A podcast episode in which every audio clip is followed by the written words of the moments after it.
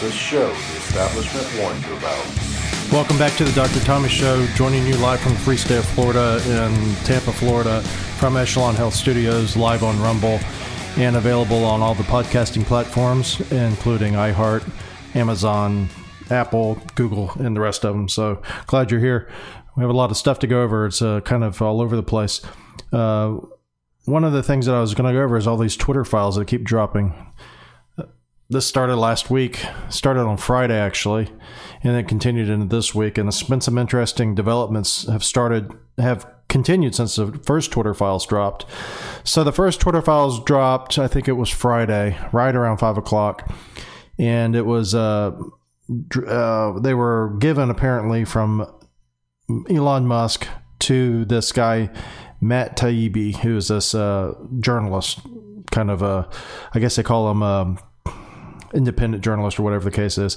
Anyway, so this Matt Taibbi, he starts dropping all these Twitter files that basically show that the government and uh, well, at that time, not the government, it was the DNC was working with Twitter to basically flag certain tweets that they didn't like and also to uh, reduce the impact of those tweets either through uh, suppressing the tweets and uh, doing other things like uh, just taking them down. For instance one of the people that was really mad about it was james woods who uh, who was uh, specific, specifically listed in the Twitter file drop by Matt Taibbi as being one of the people that was blocked uh, so anyway, so that happened on Friday, and then there were supposed to be some more Twitter files dropped on uh, Monday. They thought maybe, and it turned out that it got suppressed a little bit or delayed a little bit, and really, really didn't know why.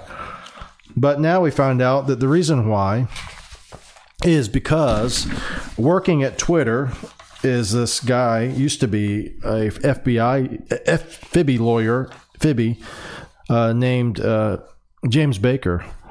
So this guy, James Baker, was the lawyer who was apparently employed by Twitter, and he was some type of uh, deputy general counsel.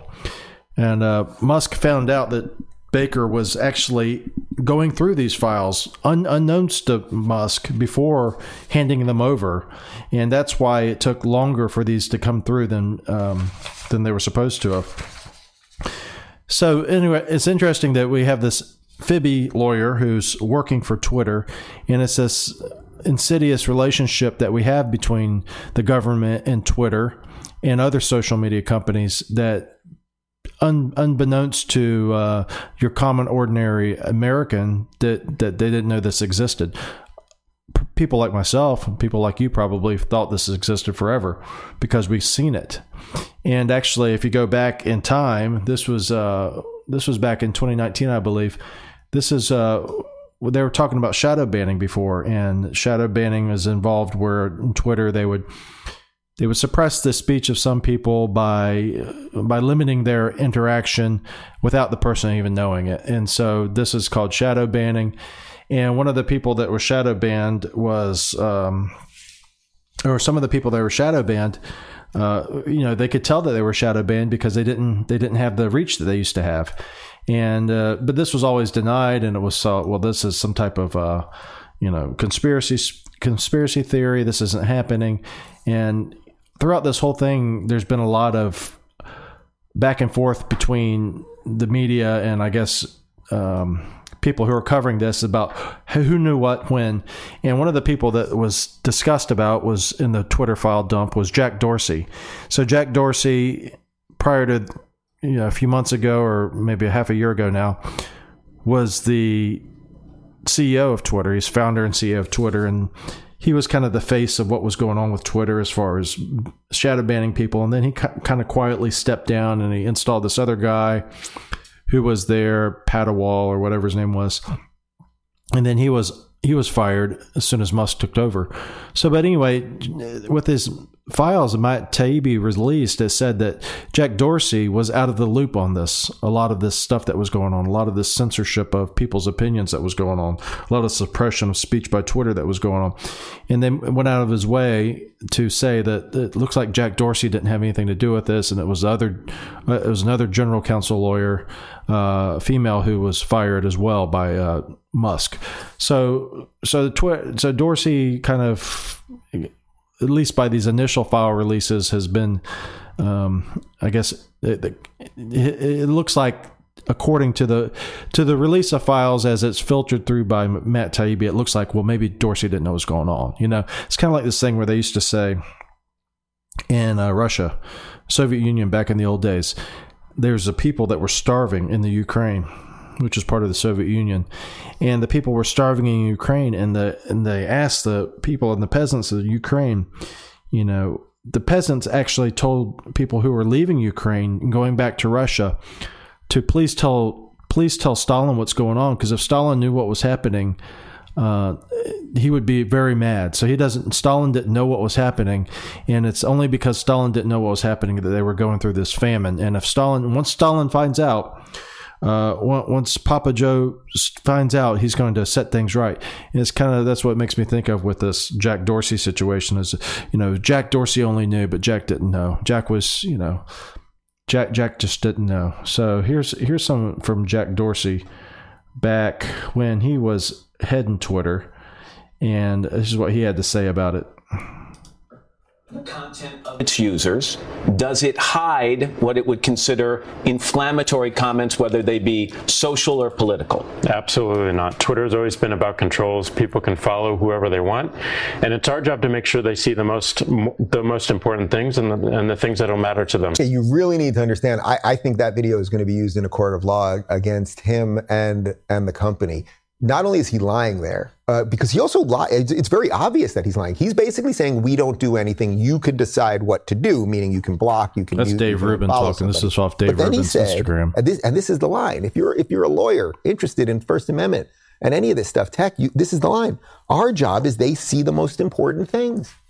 Well, if your job is that they see the most important things, by default, you're ensuring that they won't see other certain things because you're deciding what's most important. Let me ask you point blank. Does Twitter censor the content of its users? Does it hide what it would consider inflammatory comments, whether they be social or political? Absolutely not. Twitter has always been about controls. People can follow whoever they want, and it's our job to make sure they see the most the most important things and the, and the things that'll matter to them. Okay, you really need to so there we go. So most important things and things that really matter. So he's kind of covering up. He's saying one thing and then saying another thing, really, and it's kind of it's hard to understand what what exactly he means when he says both those things. So then, so that was in, that was back when uh, he was still in charge of Twitter. And that's back when Joe Biden wasn't president yet. Okay. So that was back when Joe Biden wasn't president. So here, fast forward, this is from last year. This is 2021. This is uh, former press secretary Jen Psaki talking with people about COVID misinformation, and he was asked. She was asked a question about. At this point, there was some spying done on people. Uh, apparently, who were spreading misinformation, quote unquote. And uh, someone asked a reporter um, whether or not you know what to what extent is the government doing this? And this is a Jen Psaki's response to that about you know what do they do? What, why do they do what they do when they're meeting with these social media companies and meeting with them to discuss things that are um, need to be uh, maybe looked at a little bit closely more closely by the media companies according to the government an example. So we are ma- regularly making sure social media platforms are aware of the latest narratives dangerous to public health that we and many other Americans seeing are seeing across all of sources. So stop right there. That means if you are spreading information about the vaccine, for instance, that says the vaccine isn't all that, it doesn't work, uh, or if you are uh, sending uh, information about uh, saying that you know COVID nineteen maybe didn't start in a wet market. Those are the things that that they need to work on. social and traditional media. And we work to engage with them to better understand the enforcement of social media platform policies. So let me give you an example just to illustrate it a little bit. Uh, the false narrative that remains active out there about COVID 19 vaccines causing infertility, something we've seen out there flowing on the internet quite a bit, in other places as well, which has been disproven time and time again. This is troubling, uh, but a persistent narrative that we and many have seen, and we want to know that the social media platforms are taking steps to address it. That is. There you go. So they're just out there looking out for the best interest of everybody involved, and they're not trying to censor anybody. They're just, you know, it's all for. It's all for the good of the uh, good of the common people. So here we go. So this is a FBI lawyer there, uh, Phoebe lawyer James Baker, who was the, apparently the guy who was in charge of vetting these documents. And so this is from the Daily Caller. So fast forward to present day. So there we go. We have the previous Twitter uh, CEO saying that we don't we don't censor people's speech. Then we have Jen Psaki last year saying uh, well, maybe we do. Maybe we do talk to these social media companies, but it's only so that we can protect the public. And then here's the present day. This is from the Daily Caller. Musk fires ex FBI lawyer for allegedly stonewalling access to Hunter Biden Twitter files. Elon Musk announced Tuesday that former FBI lawyer James Baker, who was Twitter's deputy general counsel, had been, quote, exited from the company for allegedly holding up on a release of documents pertaining to the platform's handling of the Hunter Biden laptop report. In light of concerns about Baker's possible role in suppression of information important to the public dialogue, he was exited from Twitter today. Musk posted on the social media site in response to Matt Taibbi tweeting a Sunday column by constitutional law professor, uh, professor Jonathan Turley. Taibbi revealed the real reason behind the alleged delay in the Twitter files release in a thread posted on social media site Tuesday. On Friday, the first installment of Twitter Files was published here. We expected to publish more over the weekend. Many wondered why there was a delay, Taibbi posted Tuesday. On Tuesday, Twitter Deputy General Counsel and former Phoebe General Counsel James Baker was fired, Taibbi said in a follow up tweet. Among the reasons, vetting the first batch of Twitter files without knowledge of new management. So here he was, he was going through the Twitter files and uh, applying his own editorial comment to them. It said um, Taibbi published documents Friday about Twitter's actions with regards to a Hunter, uh, October 2020 report by New York Post about the contents of a laptop abandoned by Hunter Biden. Taibbi noted that Baker had urged employees, quote, caution is warranted about the laptop materials because there had been no proof that the materials were not obtained via hacking. So this was before an election. So here you have this former Phoebe lawyer now working for Twitter. And at the time when the laptop happened, the laptop was abandoned by Hunter Biden. Uh, here is Baker, now former Phoebe lawyer, talking to Twitter employees and saying, Look, we have no proof that this did not come from hacking, therefore, caution is warranted. Therefore, we must censor anything having to do with this Hunter Biden laptop. And so, as Musk has pointed out, that is the definition of election interference. Back to the article. Baker, who was also involved in the probe of former President Trump's 2016 presidential campaign, joined Twitter after leaving in June of 2020. Uh, leaving Phoebe. Uh, Baker approved the surveillance on Carter Page, a Trump campaign aide, based on information contained in the still since discredited Steele dossier. So connect the dots here. You have Phoebe lawyer James Baker, Phoebe lawyer James Baker, who was instrumental in the probe on Donald Trump when he was a candidate, who left Phoebe in 2020. Now Trump is president candidate again for president, and he is running against Hunter Biden when this laptop thing comes to comes to comes to light. And so what happens is uh, Phoebe lawyer, then former Phoebe lawyer Baker, now working at Twitter, says, "Look, you know we can't authenticate this. Now we must uh, we must treat this with certain uh, certain uh, you know basically we can't cover this." So this is interesting. So you're like, well, that's that's crazy. He's a fibby lawyer. Why was he doing that? This is from American Greatness. Fibby met with Twitter, quote, weekly ahead of 2020, warned of, quote, hack and leak operations. This is from uh, Eric Lendrum. In the weeks leading up to the 2020 presidential election, Fibby agents would hold, quote, weekly meetings with the big tech company Twitter to discuss content moderation, eventually leading to the agency warning the platform of so called, quote, hack and leak operations by foreign, quote, state actors, shortly after the company censored the Hunter Biden laptop story on these grounds. So, shortly before. So, so here we go.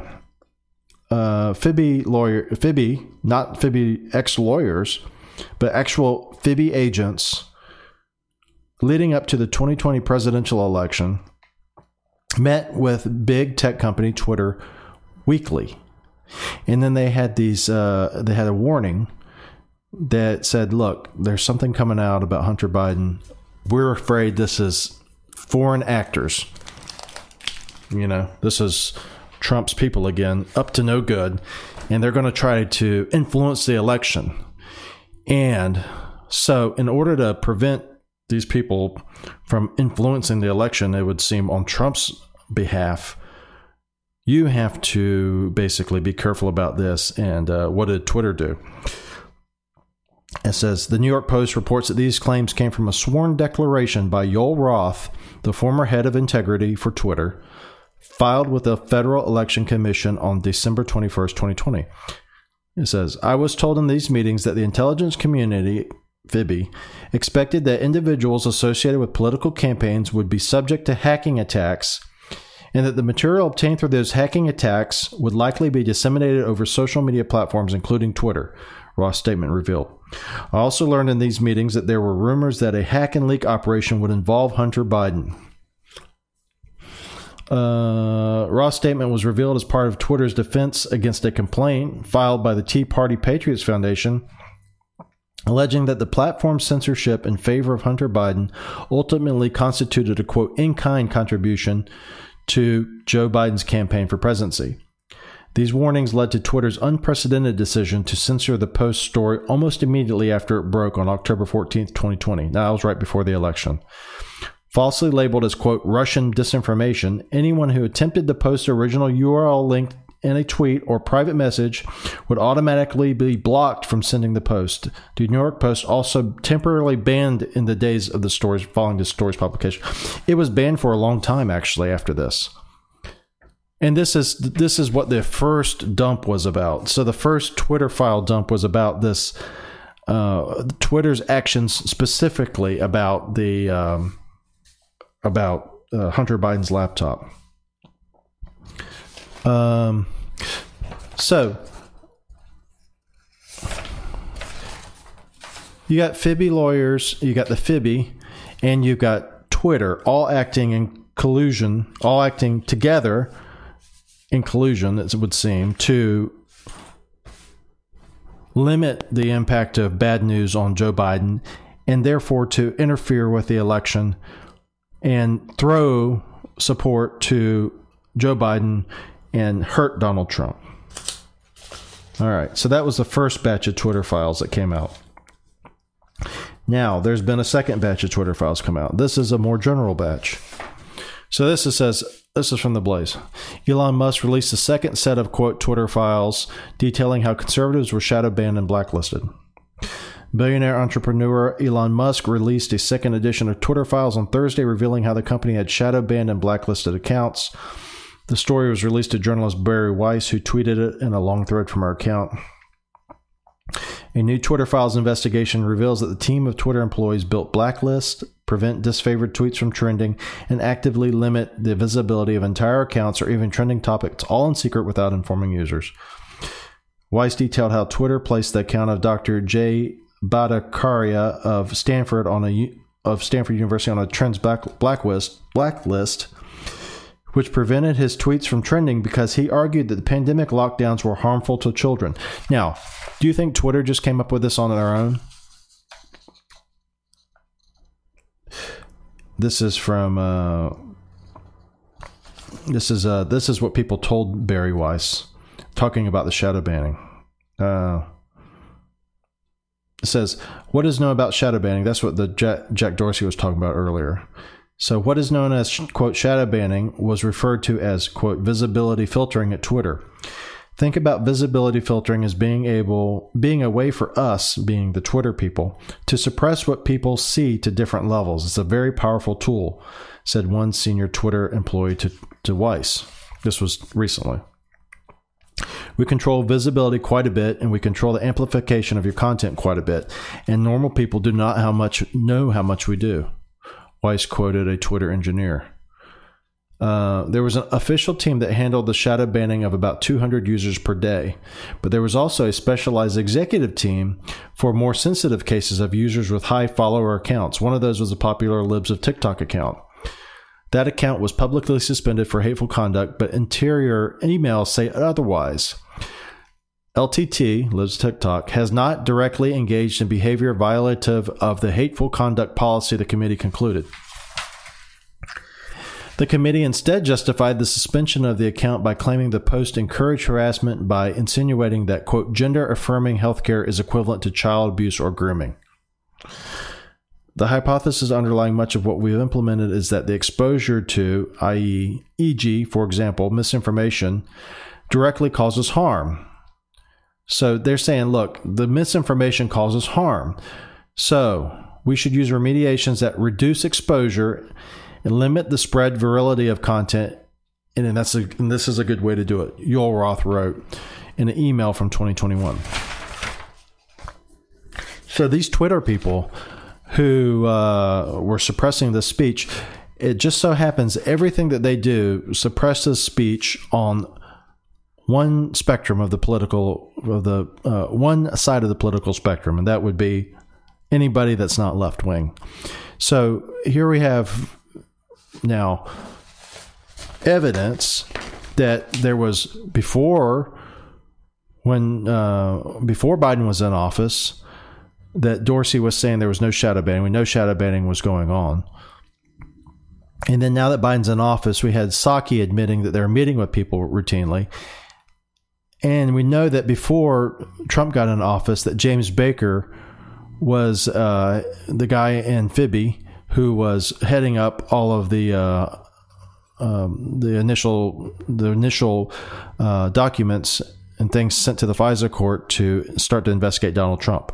See how all this just merges happily together, and all of this is done without anybody knowing it, and it wouldn't be known at all if for a few things. One is lawsuits, where people like Joel Roth are forced to testify under per, uh, risk of perjury.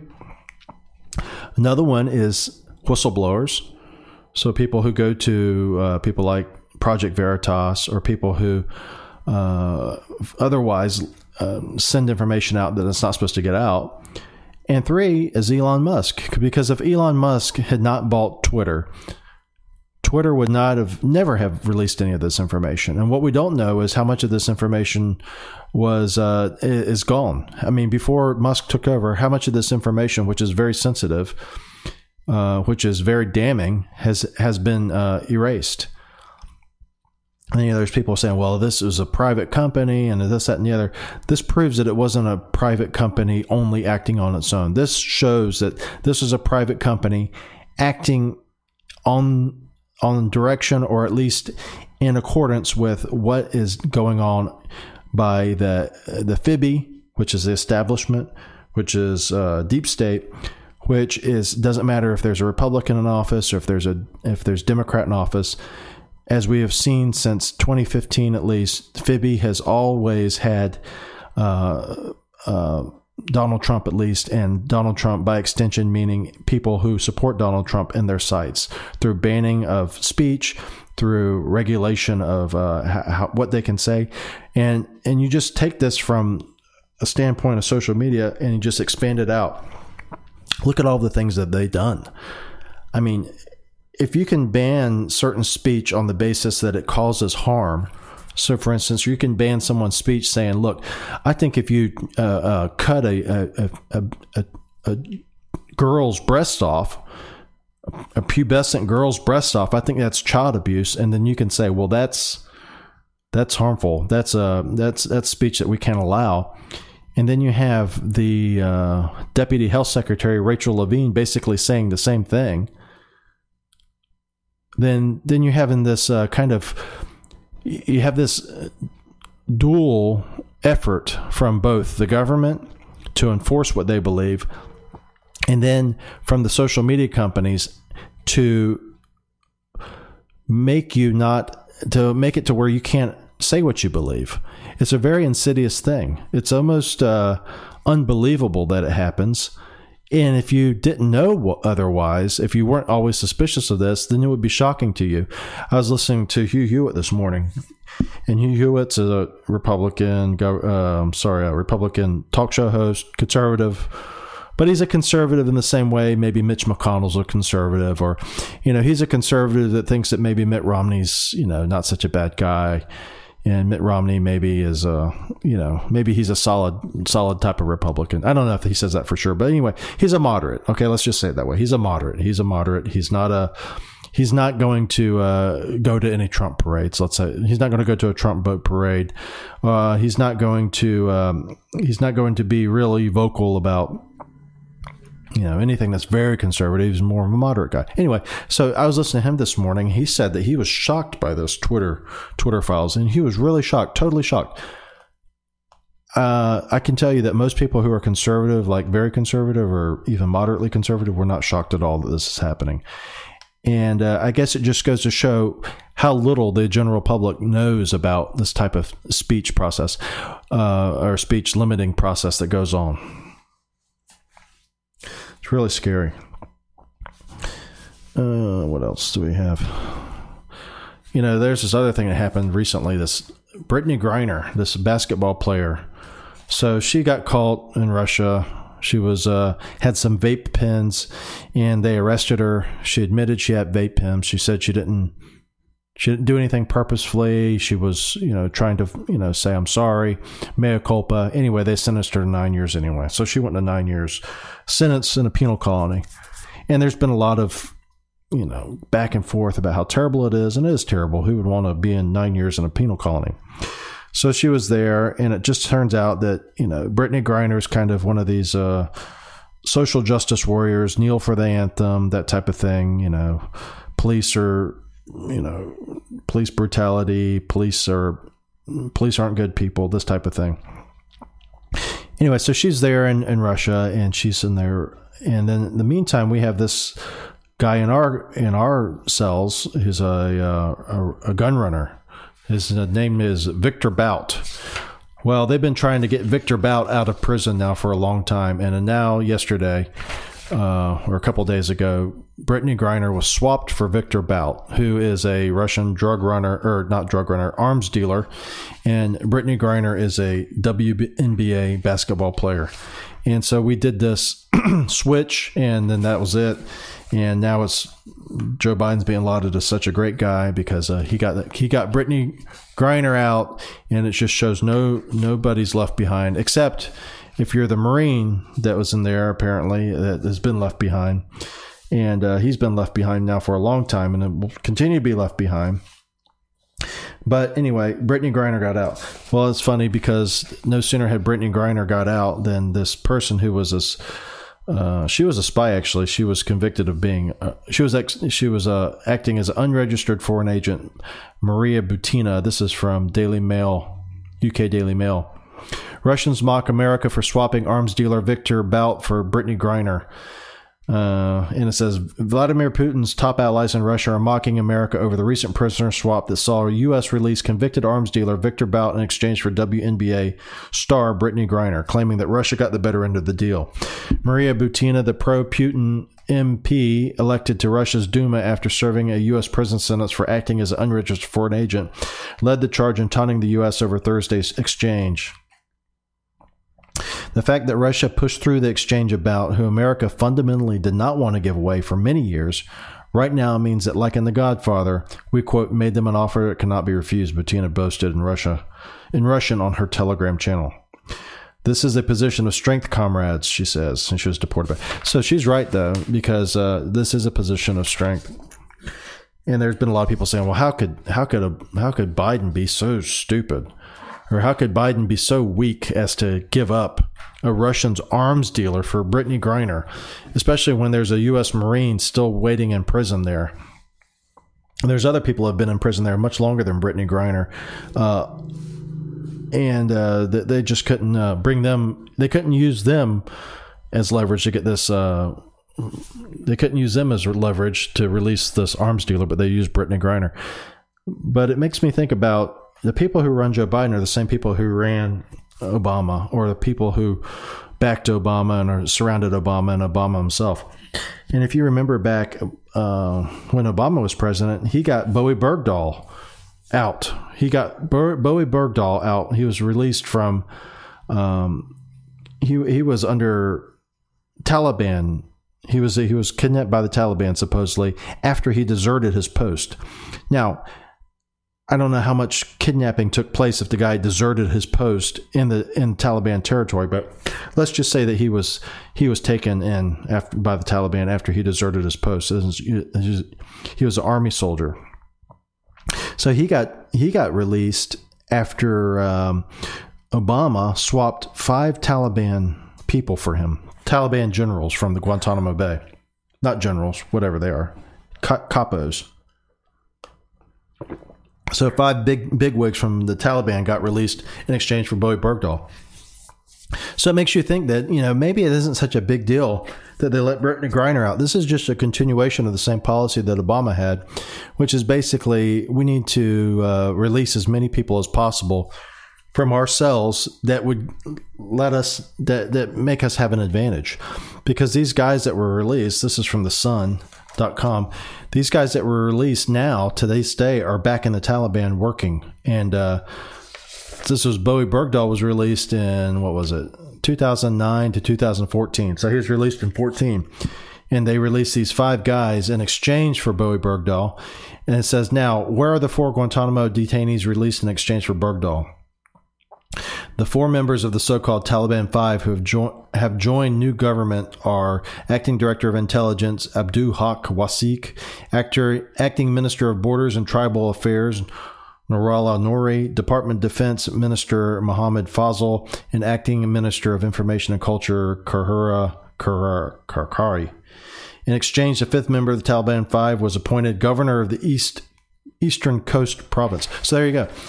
So this is just a this is just a continuation of the same policies that Obama had, and you think I'm joking when I say he wants to make America weak, and that he wanted to make America weak and the people behind him. But that was actually what his uh, kind of what his his I guess his. Uh, when he when he became president in 2008 he went on this apology tour and that was kind of what he said was look for too long we have exerted power that we shouldn't have and this is got to stop. And, you know, I'm the guy that's going to stop it. And throughout his presidency, Obama did nothing to try to strengthen the uh, American, you know, he did nothing except to try to make America a little bit weaker and make it a little bit less of a uh, world power because that's unfair that there's a world power and the United States is the world power. And that's what Obama felt. And the people who run Biden feel the same thing. And uh, people that run Biden are left wing, and they believe that a powerful America is a dangerous thing. It's not a good thing a, to have a powerful America. And I think this is just part of his him or whoever runs him. This is part of Biden's plan to kind of just continue on what Obama was doing, and that's kind of take a take America down a little bit at a time, take America back um, down to a maybe a level that so you know China and Russia can catch up, and that's a lot about what the um, climate change stuff is about. You know, paying these other countries our money because we, we've done so much bad, and we just got to help them out. It's all part of this uh, weird fixation on uh, the guilt of America and, and, feeling like maybe America is not a America is a strong place is not a good thing but that makes sense to them. It doesn't make any sense to me. And I and sometimes people try to try to figure it out, and I think it's it's impossible to figure out because it's such a different philosophy that just the philosophy doesn't make any sense. The philosophy that says America is bad, you know, it's like the 1619 Project. America was founded on racism, America's a racist country, continues to this day, and the only way to make it better is basically to destroy America. It is. That's in a nutshell what American Marxism is about. American Marxism is about that. One leg of American Marxism is climate change ideology, man made climate change. Why do I say that? Because man made climate change ideology says America needs to pay these other countries. Uh, America needs to to reduce its uh, power through capitalism. America needs to be economically weaker. That's what climate change at the end of the game is about making America weaker, making capitalism in America weaker. And part of Mar- American Marxism is just uh, resetting it to where America is no longer this global power. And uh, they think that it's bad for America to be a global power. I don't know. Strange thing. I can't explain it, and uh, you'll hurt your head if you try to figure it out from their point of view because it does, doesn't make any sense. Kyrsten Sinema has left the Democrat Party uh, as a, uh, I guess, she says uh, this is WFLA News. Arizona Senator Kyrsten Sinema announced her decision to leave the Democratic Party and officially register as an independent. And she says, It's a natural extension of my service since I was first elected to Congress. I have joined the growing numbers of Arizonans who reject party politics by declaring my independence from the broken partisan system in Washington and formally registering as an Arizona independent.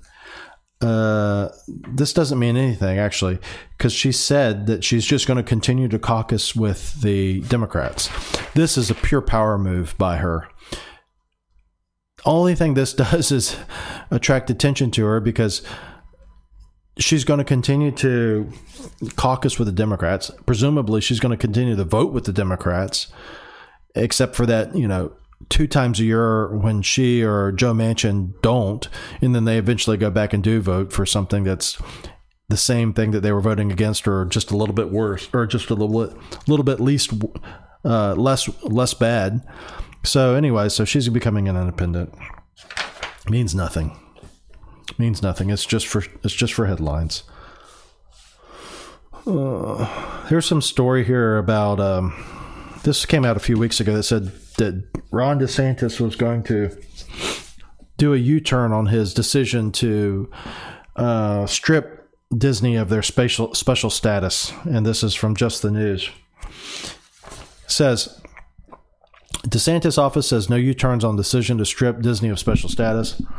DeSantis has no plans to back down against corporate behemoth Walt Disney after speculation that laws put in place in April to dissolve the company's self governing power were going to be scaled back. In March, then Disney CEO Bob Chapek publicly opposed House Bill 1557, the Parental Rights and Education Act, which was designed to restrict the teaching of gender identity and sexual orientation in public schools from kindergarten through third grade. That's not the only thing. It was designed to restrict teaching of any sexuality in schools, not just gender orientation and sexual identity. The bill quickly became known in the media as the quote, don't say gay bill. Anyway, so uh, it says here Florida state legislatures are working on a compromise that would allow Disney to keep the arrangement largely in place with a few modifications. That was from the Financial Times and Reuters. And that's that came out after Bob Iger was reappointed CEO after they fired Chapek because his uh, performance as the CEO had led to very bad stock prices.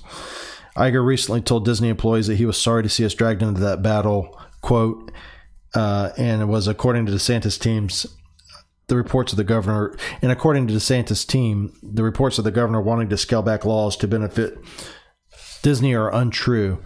Governor DeSantis does not make U-turns. The governor was right to champion removing the extraordinary benefit given to one company through the Reedy Creek Improvement District. Griffin said. Griffin is the uh, press secretary. We we will have an even playing field for businesses in Florida, and the state certainly owes no special favors to one company.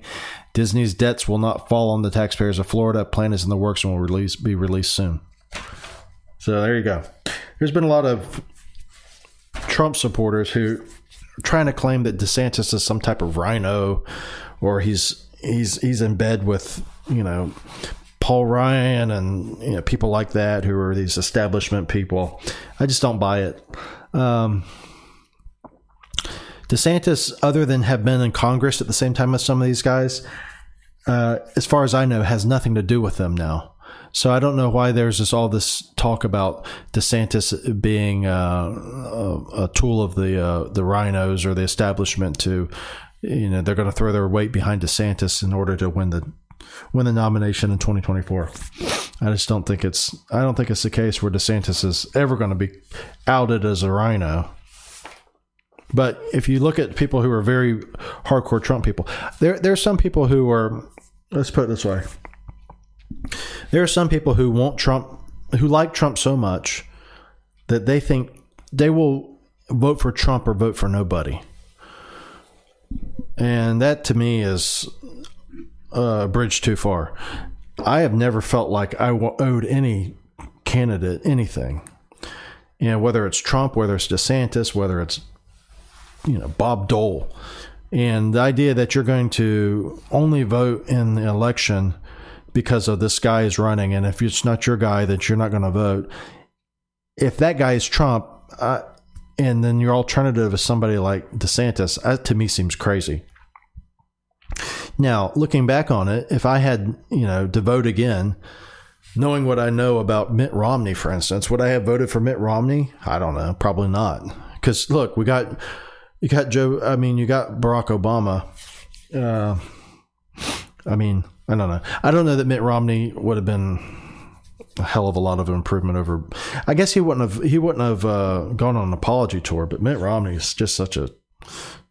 He's he's such a weakling so anyway, back to my point though is if you had the if you had the uh, choice between Trump and DeSantis, how you could say, look, I'm going to vote for Trump if Trump's running, but if Trump doesn't get the nomination, then I'm not going to vote for DeSantis, and I want to see Biden get back in there. It seems crazy to me.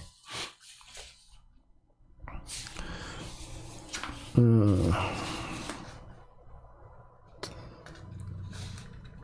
there's this uh, terrible news. This girl that was kidnapped in Texas. Poor baby was named Athena Strand. Uh, she was kidnapped in Texas a couple weeks ago. And the the story was that she was playing, and they didn't know what happened to her, and then she's just missing. And she was missing for I don't know how long, not very long. And of course, when that happens, you always hope for the best, but in your mind, you know the worst is likely. Well, the worst is likely, and this poor child, Athena Strand, was found to have been killed, murdered by this uh, FedEx driver. And now it turns out that this FedEx driver is saying in a um, in a warrant here, he's saying that the reason he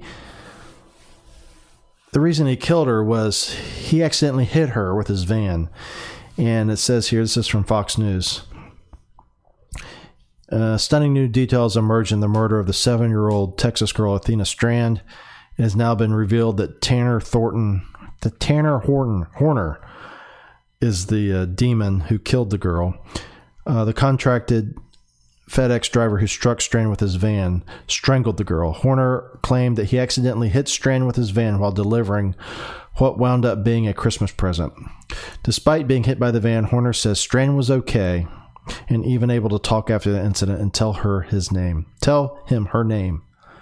However, the driver apparently panicked and shoved Strand into his vehicle. After attempting to break, break the little girl's neck, Horner resulted to strangling Strand because he was concerned she might tell her father about the situation, according to an affidavit obtained by the Fort Worth Star Telegram. And it goes on to say that where her body was discovered is now filled with pink balloons because the pink was Athena's favorite color.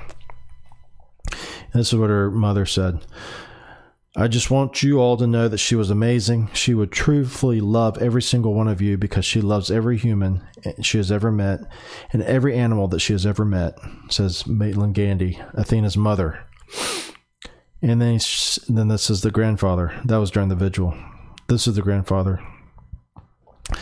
I can't quiet my mind and I have to share this. A friend of mine just asked me the other day if I believe God speaks to people. I happen to believe, I happen to know he does, as he is speaking to me now. This flesh, this man that I am, is angry, and I want five minutes alone in a cell with the psycho that took away Athena from us. But there's a gentle voice in the back of my head telling me I need to forgive him. Athena's grandfather, Mark Strand, said in a tribute. That's something else. I tell you. Uh, I don't know. I pray for this family and I pray for all these children that are harmed. Um, we have to believe or you have to acknowledge that there's a lot of evil in the world. And you have to acknowledge that evil like this can only be dealt with in one way, and that's for complete, total eradication as soon as possible.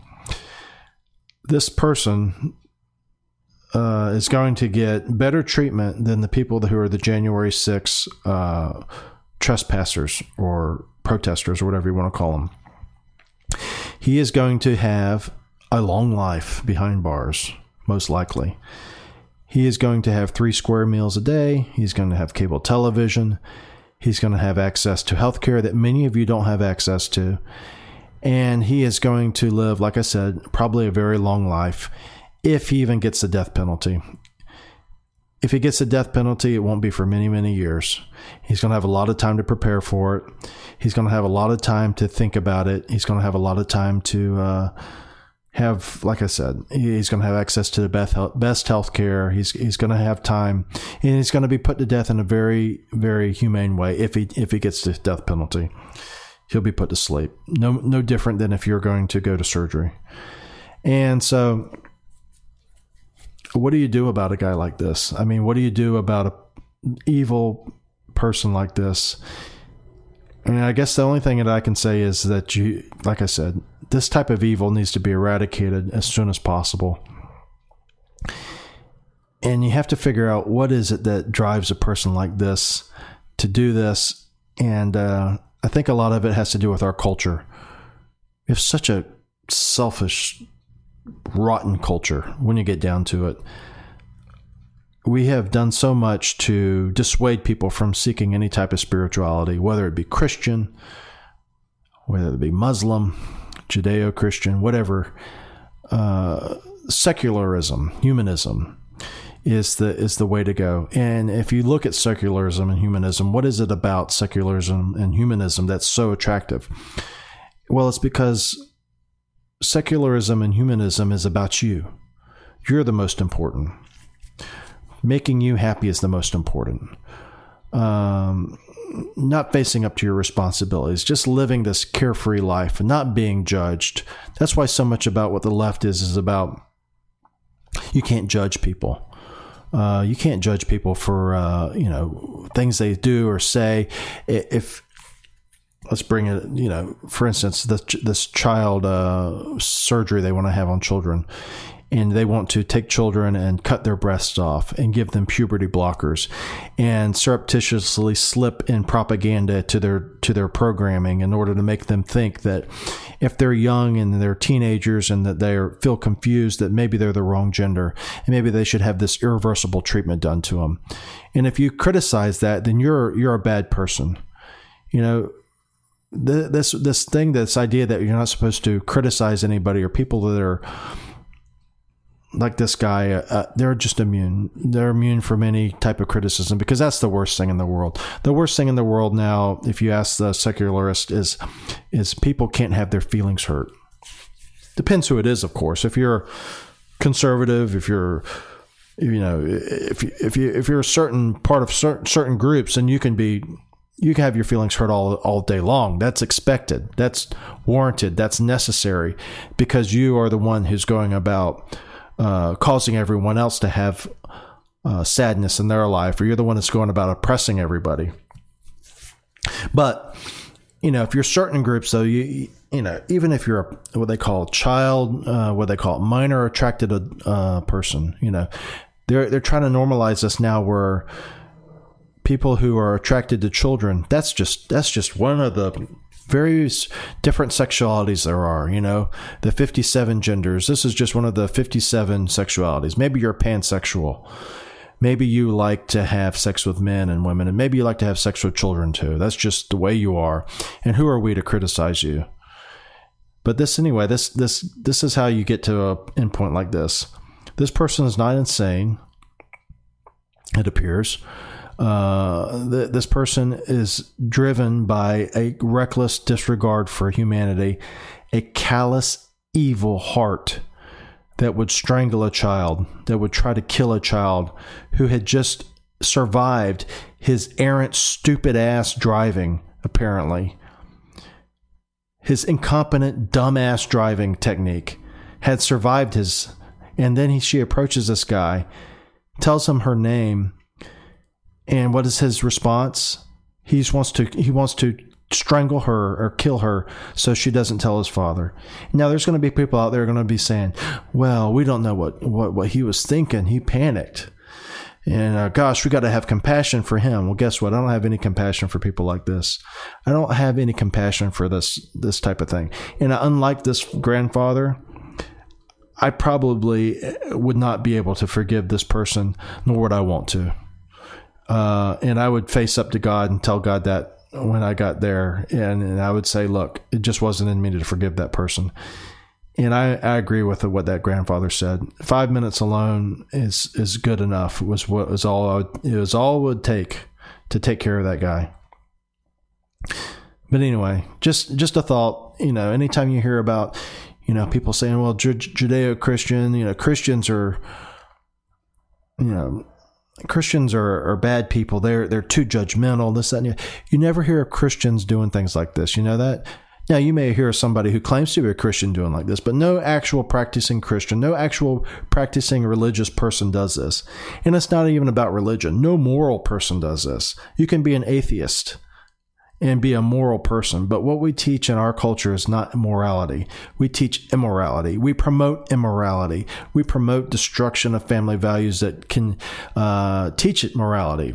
We, as a as a culture and as a government, seek to destroy families, and in destroying families, you destroy the fabric that has allowed through millennia the teaching of morals, the bringing up of uh, children in a in a in a loving environment, and that's what you end up with. I don't know this guy's background. I don't care what his background is. I don't give a shit what his excuses are, and there'll be people who will want to know his excuses. I don't give a damn. All I'd like to see is for this son of a bitch to get the electric chair. Of course, that's not going to happen because they don't have the electric chair in Texas. But anyway, anytime you hear about people saying, no, we, we need to get away from this, you know, judgmental, this religious religiosity and, uh, you know, or, or the social media garbage that you see where that just, just the rotten crap you see on the media in the social media and the, the rot they promote. That this thing about destroying families, you know, um, you know, teaching that, that you don't have to have uh, parents in a home, and it doesn't matter if if it's a you know you know two parent household or not, all parent households are the same. No, not all parent households are the same. Optimally, you'd have two parents. Optimally, you'd have two good parents. Are there some bad parents that are out there? Of course. And, and there's some good single parents out there, of course. But the, the idea that you promote uh, the disintegration of the nuclear family, and that's what part of this American Marxism is about, is disintegration of the nuclear family. That's the first and foremost what it's about, disintegration of the nuclear family, because you have to replace government for your family, and that's what it's about. This is evil. This leads eventually to stuff like this, where people are just evil and they have no uh, moral compass, and it's it's not helped at all by the government it's not helped by our rotten ass media and social media. Anyway, prayers to that poor family. And please be careful with your own children. And arm yourself too. If you if you're not armed, I mean you don't have to be armed. Look, I'm armed and uh, I think everyone should be armed if they feel comfortable being armed. And that's how you prevent and that wouldn't have protected this girl necessarily. God knows what could have pre- prevented this. Maybe nothing. I tell you what may have been preventing it is if she wasn't outside there by herself. But that being said, I don't know what the situation was. But watch your children. But always try to protect yourself. Do as much as you can, and uh, you know, don't leave home without it. Is my motto when I when I have my uh, firearm. Don't leave home without it, and keep make sure it's safe. Make sure it's out of the reach of children so that you don't want them to be harmed because that's another tragedy that you don't want to have. But uh, if you're able to, don't leave home without it. Take it with you, because you may be able to prevent something something like this with some person who's just uh, has no uh, qualms about taking life. And uh, it may not be like this. It may be somebody else. But there are people out there that don't have any qualms about taking life or liberty from you, and you can be the one to stop them. Anyway, so we're here in Tampa. If you want to hear more of the Dr. Tommy Show, go to drtommy.com slash podcast. If you are in the area and you want to have a uh, consult with a concierge medicine physician, our practice is concierge medicine. Uh, we are open for new patients, and uh, even through the last of the year, we're going to take new patients. Uh, our practice is completely different than what you're used to as far as the process. It's easy. You walk in. Uh, there's no um, there's no glass windows. There's no sign in sheets. It's just myself and Tracy, who is my wife, who's the nurse and administrator. I'm the physician, Dr. Tommy, and we take care of people as best as we can to uh, help them get as healthy as possible. And uh, we help them whether they're healthy or whether they're not healthy. We just help them get as good as possible, and we eliminate all the garbage that's um, out there as far as uh, barriers between you and your your doctor. There's no phone trees. You don't have to worry about waiting weeks and weeks to see us. If you need to see us, we'll see you the same day if possible. If not, the next day. And we're here after hours. We're here by phone. We're here by text, email, whatever the case is. And so that's what we do here. We're drtommy.com uh, slash podcast for the podcast. And then for the actual practice, drtommy.com. Tracy and I would be glad to see you. And thank you for joining us. Please tune in to us uh, and subscribe. And then also, please join us again next week. But until next week, have a good day. And until next week, bye bye.